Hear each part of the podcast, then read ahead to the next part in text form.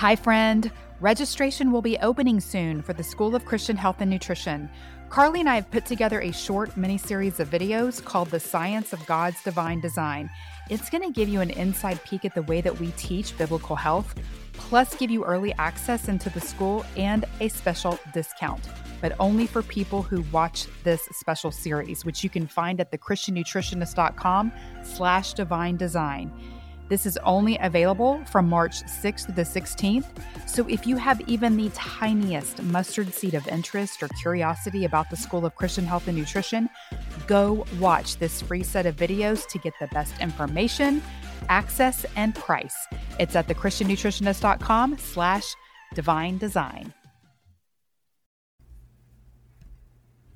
I battled a genetic skin condition for over twenty years that doctors couldn't do much about.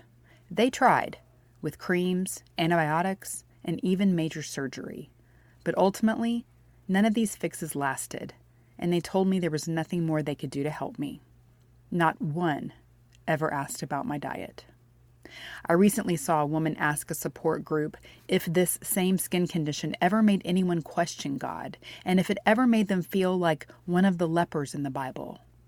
Many people commented yes, and that they had lost their faith in God over this skin condition. They either felt like God had given it to them or that he had abandoned them when they prayed for healing.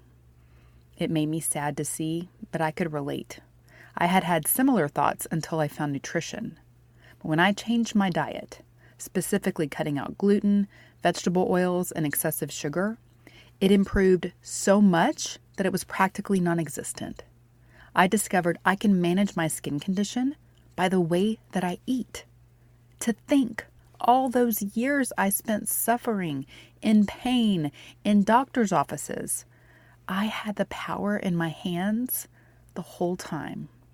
It wasn't a punishment from God. It was getting back to God's provision, eating the foods that he made for us to eat. That's what gave me healing.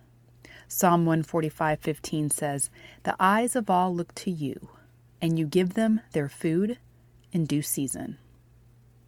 This is why I do what I do. I'm here week after week to remind you that what you put in your body matters. Regardless of the condition or illness, your body can't get better until you give it the nutrition it needs to get well. And it all starts with real food, the way God made it.